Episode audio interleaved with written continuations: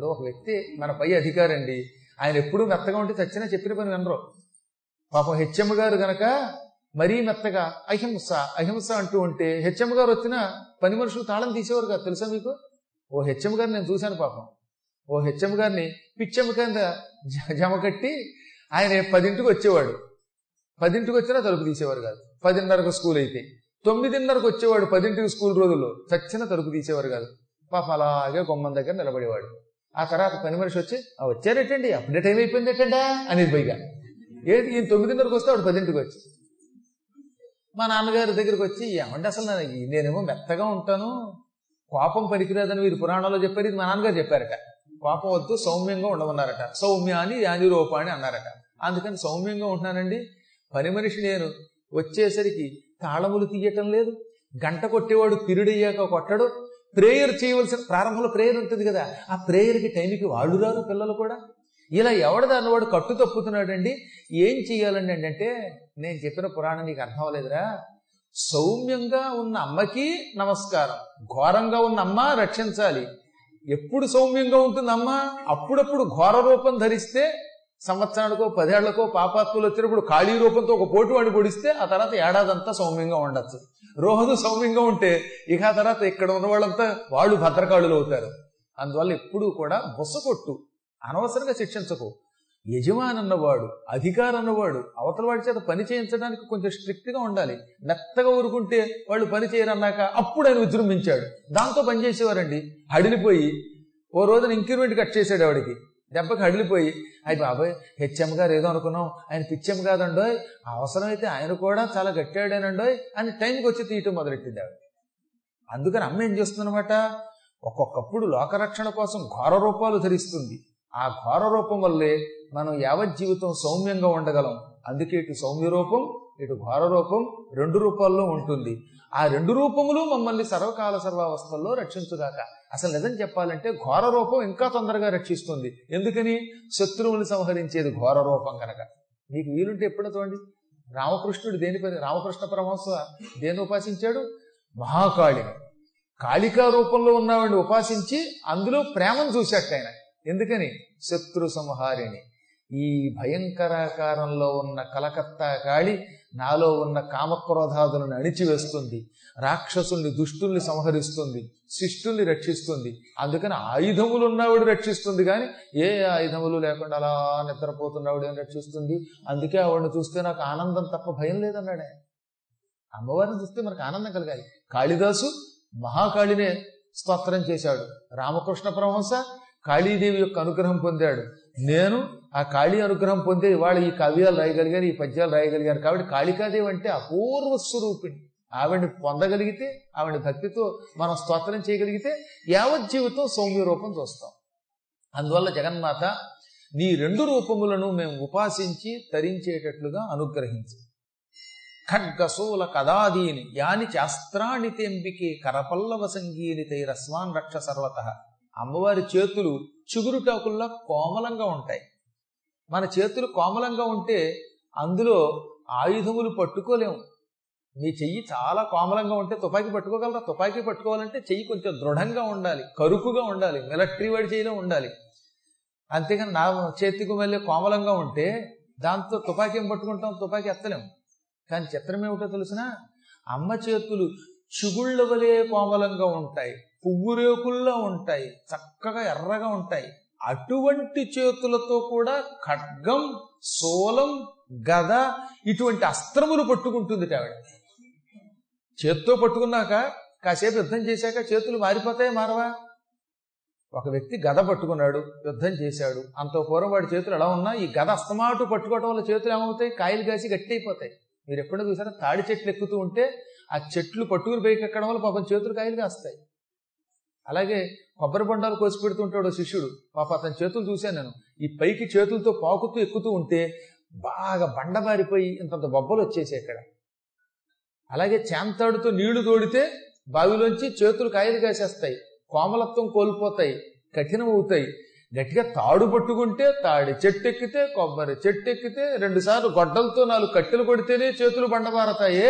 అటువంటిది కఠోరమైన ఖడ్గం పరశువు ధనుస్సు వంటి ఆయుధాలు పుచ్చుకొని యుద్ధం చేస్తూ ఉంటే బాణాలు విడిచిపెడుతూ ఉంటే అల్లెతాడు లాగుతూ ఉంటే ఈ చేతులు ఏమైపోతాయి? కానీ అమ్మవారి చేతులు ఇన్ని ఆయుధములు పుచ్చుకొని శత్రువుల్ని సంహరిస్తున్నా యుద్ధం చేస్తున్నా ఆ చేతులు మాత్రం కరపల్లవాలుట చిగురుటాకుల్లాగే ఉన్నాయట. అది అమ్మ యొక్క గొప్పతనం. మానవుడు తలుచుకుంటే కఠినమైన పని చేసి కూడా కోమలంగా ఉండవచ్చు అని చెప్పడానికి ఆ మాట చెప్పారు. అటువంటి చిగురుటాకుల వంటి చేతులతో పట్టుకున్న నీ ఆయుధములు మమ్మల్ని రక్షించుగాక ఓ తల్లి అని ఈ విధంగా అమ్మ రూపాన్ని పరిపరి విధాలుగా ప్రార్థించారు. నీ అనుగ్రహంతో అతి భయంకరుడైన దుష్టుడు మహిషుడు నశించాడు. మమ్మల్ని కాపాడావు తల్లి అనగానే నాయనలారా ప్రస్తుతానికి మీరు చాలా అదృష్టవంతులు. హాయిగా మీ రాజ్యాలు మీరు పరిపాలించుకోండి. ఎప్పుడు మీకు కష్టం వచ్చినా హిమాలయ పర్వతానికి వచ్చి నన్ను పిలవండి. ఈ హిమాలయ పర్వత ప్రాంగణంలో నా శక్తి కేంద్రీకరించబడి ఉంటుంది. అప్పుడు నేను మళ్ళీ మీకోసం దర్శనమిస్తాను. హిమాలయ పర్వతాల్లో పూర్వం గౌరీ తపస్సు చేసిందిగా మరి? పార్వతీదేవి కఠోర తపస్సు చేసింది. అందువల్ల ఆ స్థలానికి ఒక ప్రత్యేకత ఉన్నది. అమ్మవారు తాను తపస్సు చేసిన స్థలంలోకి వచ్చినటువంటి వాడికి తొందరగా దొరుకుతుందట. అసలు ఆవిడ లేని చోటంటూ లేదు. అంతటా ఉన్నది. సర్వవ్యాపక అనంత శక్తి. ఆవిడ అక్కడ ఇక్కడ అనే తేడా లేకుండా ఈ చరాచర జగత్తులో ఒక గడ్డి పరక మొదలుకొని బ్రహ్మాండము వరకు వ్యాపించి ఉన్న తల్లి అయినప్పటికీ కొన్ని ప్రాంతములలో తాను దివ్య రూపంతో తపస్సు చేయటం వల్ల దివ్య రూపంతో విగ్రహ రూపంలో వెలవడం వల్ల అక్కడికి వెళ్ళిన వాడికి ఇంకా తొందరగా దర్శనం ఇస్తుంది మన డబ్బులు ఉన్నాయి మనకి బ్యాంకులో. అయినా మనకి ఏటీఎం కార్డు అందులో పెట్టి పిన్ను కొడితేనే డబ్బులు వస్తాయి. కర్మ కాలితే ఏటీఎం కార్డు ఉన్నా ఓటే ఆ ఏటీఎం ఓటీఎం అయితే అందులో డబ్బులు రావు. బ్యాంక్ వాడు డబ్బులు పెట్టాలిగా? పెడితే కదా మనకు వచ్చేది. కాబట్టి శక్తి ఉన్నా ఆ శక్తి ఒక చోట క్రోడీకరింపబడితేనే అప్పుడు మనకి దానివల్ల ప్రయోజనం ఉంటుంది. అటువంటి శక్తి హిమాలయాలలో క్రోడీకరింపబడింది. దగ్గరికి చేర్చబడింది. మీకు ఎప్పుడు కష్టం వచ్చినా అందుకే హిమాలయాలకి రండి. ఆవిడ ముందే చెప్పింది మళ్ళీ కొద్ది రోజుల్లో మీకు కష్టం రాబోతున్నది. శుంభుడు నిశుంభుడిని ఇద్దరు పుట్టబోతున్నారు. వాళ్ళు మిమ్మల్ని ఏడిపించబోతున్నారు. అనగానే వీళ్ళు ముందే తెలబోయారట అందుకే ఆవిడ చెప్పింది పునశ్చ గౌరీ దేహాత్సా సముద్భూత యథాభవత్ వధాయ దుష్టదైత్యానం తథా శుంభ నిశుంభయో. త్వరలోనే శుంభ నిశుంభులనే ఇద్దరు పుడతారు. పుట్టినప్పుడు గౌరీ శరీరం నుంచి నేను బయటకు వస్తాను. గౌరీ శరీరం ఎక్కడ ఉంటుంది? గౌరీ కొండం దగ్గర ఉంటుంది కేదారం దగ్గర. అందువల్లే జ్ఞానులు ఏం చేయాలన్నమాట? గౌరీకొండం దగ్గరికి వెళ్ళి హిమాలయాలకు వెళ్ళి ఆ తల్లిని భక్తితో శ్రద్ధతో పట్టుకోవాలి. వచ్చే సంవత్సరం హాయిగా చారుధామ యాత్ర వేద్దామని అనుకుంటున్నాం మేము. అలాంటప్పుడు మీరు గనక కూడా రాగలిగితే అదృష్టవంతులు అక్కడ గౌరీకొండంలో స్నానం చేసి అమ్మని ప్రార్థిస్తే అక్కడ గౌరీదేవి తపస్సు చేసిన స్థలం ఉంటుందన్నమాట. భూధర రాజకన్య మణిభూషణముల్ దిగద్రావి ఈశ్వరారాధన కేళి కౌతుక పరాయణయై భరించ పాండురక్షాధృతి పూర్వకంబుక ప్రగాఢ పయోధర మండలి సముత్సేద విశీర్ణ సంహతుల జల్లు మహీరుహ వల్కలంబునన్ అంటాడు. శివపురాణాన్ని తెలుగులో అనువాదం చేస్తూ శ్రీనాథుడు.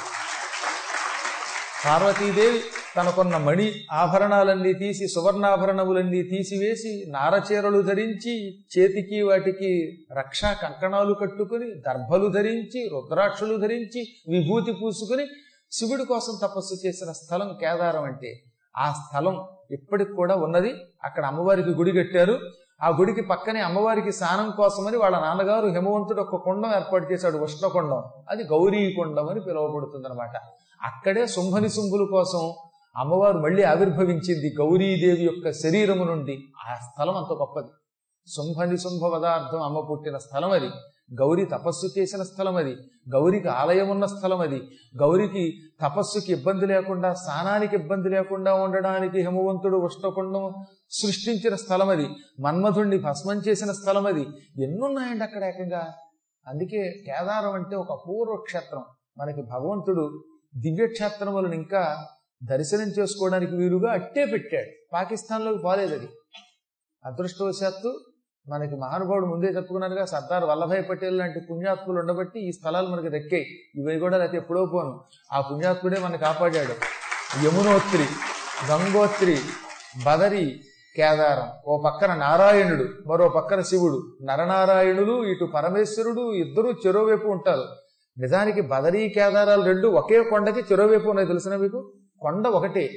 దానికి కుడివైపు బదరి ఉంటుంది ఎడంవైపు కేదారం ఉంటుంది. కానీ ఇటు నుంచి ఇటు తిరిగి రావడానికి మనకి ఇంత ప్రయాణం పడుతుంది. రెండు వందల తొంభై కిలోమీటర్లు పడుతుంది. ఎందుకంటే అది అంత ఎత్తైన మంచు కొండ కనుక ఇటు నుంచి ఇటు తిరిగి రావాల్సిందే. ఏ గొప్ప కొండలండి. చిన్న పిల్లలు కూడా నడిచారు మాతో అటు. ముసలాళ్ళు నడవగలిగారు. నేను ఎంతో ఆశ్చర్యపోయాను ఏంటంటే ఒక ఆవిడ రిటైర్ అయిపోయింది. ఆ కొబ్బరికాయ పుచ్చుకుని మీతో నడిచేస్తానండి అంది ఆవిడ. ఆవిడ నిజంగా నడిచింది. గుర్రం ఎక్కిస్తే గుర్రం దిగిపోయి బాబోయ్ నాకు గుర్రం వద్దని నడిచింది ఆవిడ.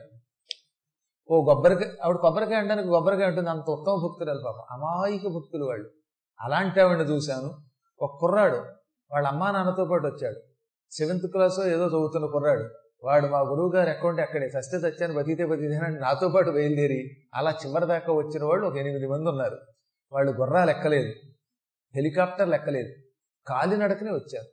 వచ్చిన వాళ్ళందరిలో శక్తి నిజంగా ఉండి రాలేదు. వాళ్ళు ఏదో మంచి బలవంతులు దృఢమైన వాళ్ళు కాళ్ళు చేతులు సహకరించేవాళ్ళు కాదు. వచ్చిన అందరూ కూడా అంతో ఎంతో అనారోగ్యవంతులే. ఒక్క వ్యక్తిని పక్కన పెడితే. కానీ రాగలిగారు.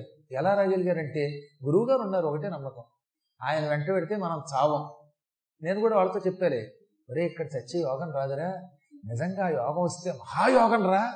అంత మహాయోగం దేవుడు ఇస్తాడా? ఒకవేళ నాకు ఆ యోగం వస్తే మాత్రం నన్ను కొంచెం జాగ్రత్తగా ఆ కాలంలో తోసేయండి రా మందాకిరిలో అన్నా. అబ్బే నీకెక్కడ వస్తుందండి ఆ యోగం? మాకు మీకు అప్పుడే ఎక్కడలేండి అన్నాడు వాడు కుర్రగాడు. నేను ఆశ్చర్యపోయాను అనమాట వాడు పాపం కూచి రామకృష్ణ గారిని వాళ్ళ అబ్బాయి అనమాట వాడు. చాలా కుర్రాడు అప్పటికి రెండు వేల పదకొండు నాటి మాట చెప్తున్నాను నేను. పది రెండు వేల పదిలో. ఎందుకు చెప్తున్నానంటే భగవంతుడిని భక్తితో నమ్ముకుని వెడితే ఆ భగవంతుడు మనల్ని ఎక్కడికి తీసుకెళ్ళాలన్నా సులభంగా తీసుకెళ్తాడు ఎక్కడో మనలో లోపం ఉంటుంది. ఆ లోపం ఉన్నప్పుడే ఇలాంటి కష్టాలు వస్తాయి. అమ్మ చెప్పింది నేను మళ్ళీ ఇక్కడ నుంచి పుడతాను. పుట్టి శుంభని శుంభుల్ని వధించి మిమ్మల్ని రక్షిస్తాను. మీకు ఎప్పుడు ఎక్కడ కష్టం వచ్చినా నన్ను గట్టిగా పట్టుకోండి. పట్టుకున్న వెంటనే నేను వచ్చేస్తాను. అనగానే వాళ్ళంతా ఎంతో సంతోషపడిపోయారు. చూస్తూ ఉండగానే అమ్మవారు తత్రైవాంతరధీ